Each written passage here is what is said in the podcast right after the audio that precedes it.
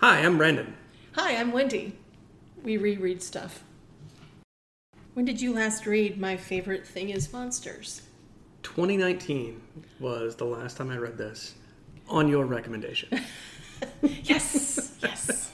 That's two in a row. It really, yeah, this was another one. I'm pretty sure that my Goodreads review is something really stupid like, I can't review this book without swearing because it's that effing good or something. I just was, this is absolutely my jam. Love this. So I think 2017, I think was the date. Though I might be misremembering. And then uh, this is another one I pick up every once in a while and kind of page through, though I haven't actually sat down and read it, mm-hmm. you know, in, in a lot of years. Um, I did, I used to do a just an assignment in class and i used uh, this example right? So i just said okay like if we're going to do like sort of uh, a review that uses uh, images what might we do? And i said okay here's my model and i did mine. On my favorite thing is monsters and just so that i can gush over the art and the story and all the things i love about it. Yeah it's wonderful.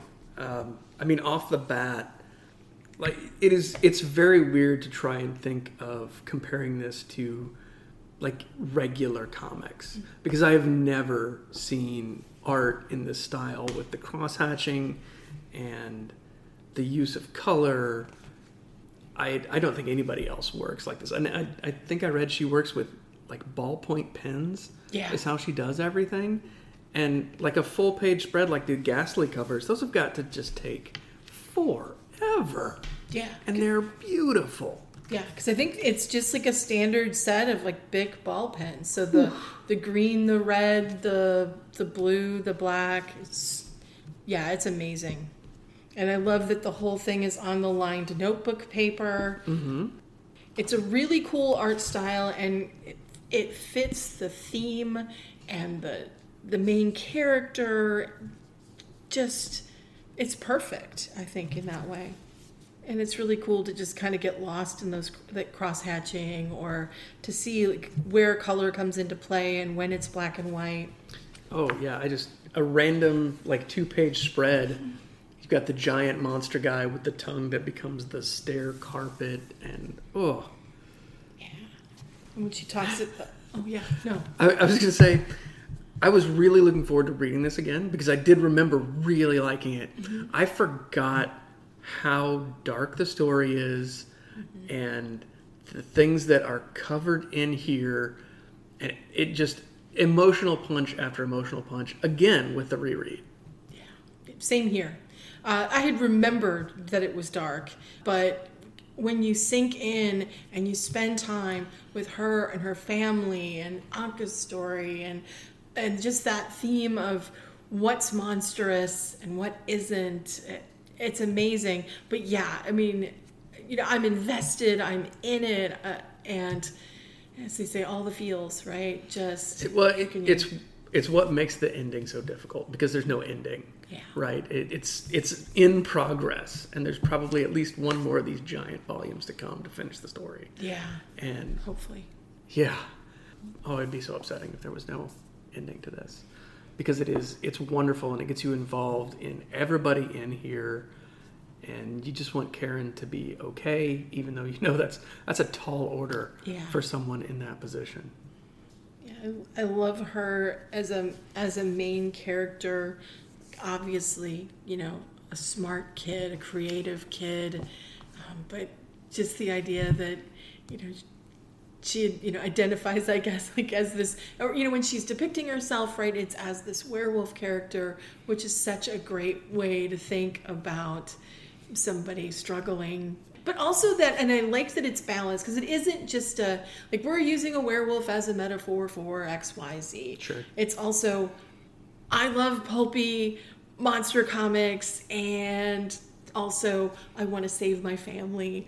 I, I want, you know, all of those things and it's just wonderful. I love her I love her relationship with her brother. You know, when just that throwaway like, oh, he likes surreal art and so much of it permeates these pages and just seems like such a a way to honor, you know, like that character and that art style and the power of it. So cool. Well, it, it's it was one of one of the notes that I took in the beginning was because again I didn't remember hardly anything about this. Was that you know Karen is a ten year old, mm-hmm. But she knows an awful lot about art, and then over the course of the book you read it and you realize this is how she and her brother connect, where he teaches her about art and she's super into it and he's super into it, and it's it's that great family relationship that Karen doesn't really get anywhere else. And it's yeah it's presented like over time. It feels really natural. Um, you know, again not a lot of info dumps uh, you know like long passages but yeah not a not a big long narrative you know like sort of blah blah blah and then and then have it go in. You can maybe get it it might be a mention in a panel it might be a little detail that you pick up uh, and then sometimes it is a you know very straightforward like no this is this is what he means and I, I like that kind of balance it's really cool. Yeah. Amazing and then when it switches into other stories and i just i guess i never quite know what to expect there's certainly it's not that it doesn't have continuity but it's always you know some other part of a story or it's oh you know all these moving pieces moving forward and then just yeah i'm going to turn the page and oh look here's a weird monster that's a melting eyeball or yeah the the pulp magazine covers in here are incredible.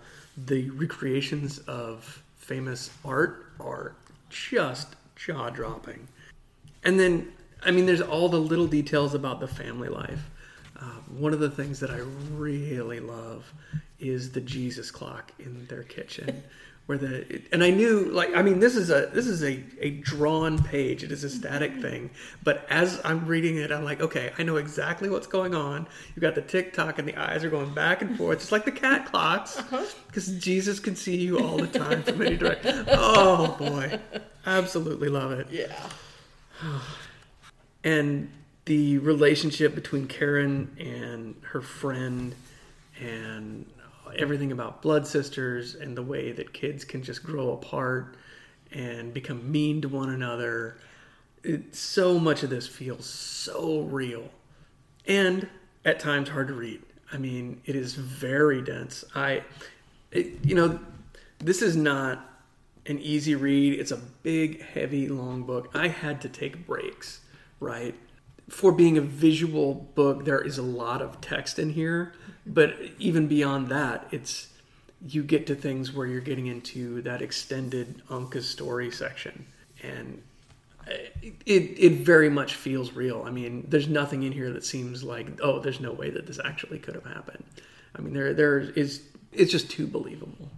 Yeah, yeah, I I agree. Uh, yeah, it's a challenge, and you know, there's there's different tones, but uh, yeah, I know. I read it in little bits and pieces too. It is not one to, for me, anyways. You know, to curl up and sort of say, "Oh, I'm going to sink into this," and I'm gonna. It's like that is not this kind of read at all. I might read a few pages. I might read, and sometimes it's thematically like too much. And sometimes it's just yeah, the art style is kind of overwhelming, right? I think it's it's almost like an an art book or a coffee table book, not one that you would have to necessarily be distanced from, but like pick up, soak in, and then you know, go about your day. So I guess it was good that there might have been some delays, uh, you know, in talking about it because it's like, okay, yeah, and then I'll just I'll put it aside. But it wasn't it wasn't the oh, I'm going to put it aside because I don't care about it. Absolutely not. No, it, it's wonderful, and it's also with the dense art like that. It helped me to take breaks so then I could try and pay as much attention to each page as possible because on so many of them there is so much going on. Yeah, because a lot of them, I mean, there's nothing against, you know, pages or art styles that have a lot of uh, like blank space. Uh, that's certainly a cool choice, but this very seldom. Are there any? I mean, I, it seems like every inch almost, except for that margin, right, is usually filled with stuff. I just, I just randomly opened up to the Jesus clock, and yeah, it's just hilarious. And uh, yeah, I guess I don't want to like sort of give the impression that like this is nothing but darkness and sadness and violence, and there's clever parts and sweet parts, and but it does not sugarcoat. Oh no! I mean, anything. Karen has a mom who's dying of cancer. And then Karen's friends from school all have their own things going on and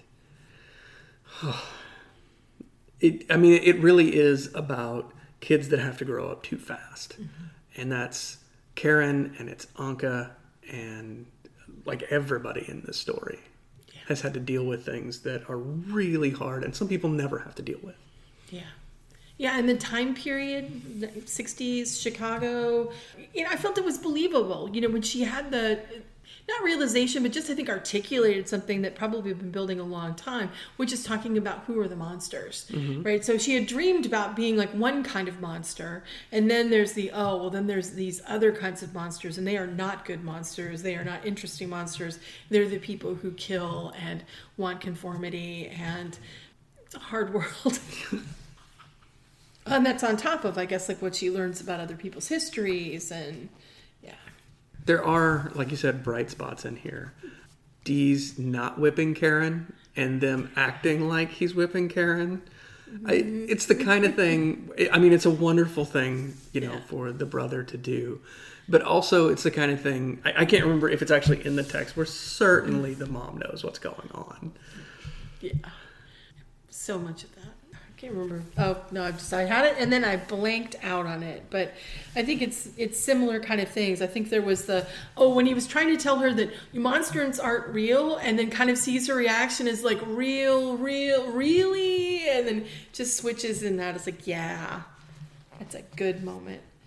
So I do hope that volume two makes it someday. I know I don't remember all of the story of what it took to get volume one done, mm-hmm. but there was a lot, if I recall. And I think I saw people it was probably again on Goodreads, not an endorsement. Uh, but you're sort of talking about what was going on, and I think there was a maybe a problem with the computer that had to get maybe a good GoFundMe, and I know there was health problems that she had. I hope that you know those aren't getting worse, but there's just so many things where I think, oh no, I want to know the answers to the mysteries. You say I want to know that Karen's okay. I Sure. want all of that.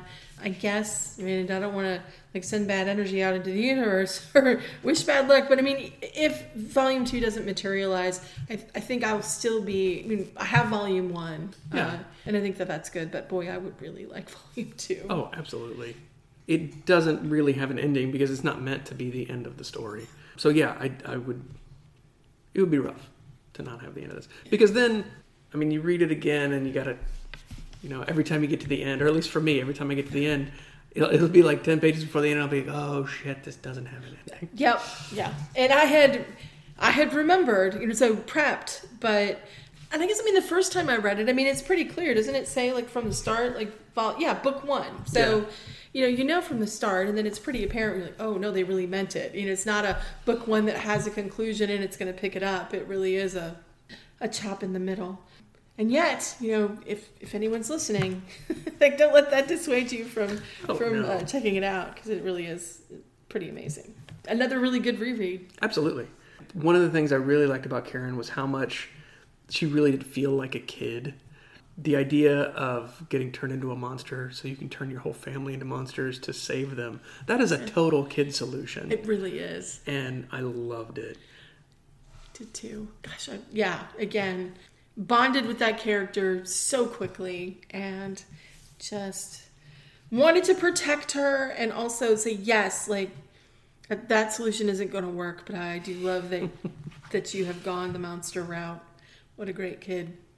And I guess as a little horror weirdo, you know, like, yay, my people. Yeah, you could. I, I could just page through this book over and over, looking at all the different things that are in here. I made a note about Karen's dream after her mom dies, and that section is just absolutely beautiful. It has that great dream logic, and it keeps changing and keeps changing art styles as it goes through the dream, and oh, it is so amazingly impressive. Yeah. Super cool. Amazing talent. Just love every bit of it. Now we're just going to sit here and quietly page through these Yep. books and look at the awesome art and Yep. It's too good. yep. Another victory. Yes. Thanks for listening. Join us next month as we read Robin Sloan's Annabel Scheme.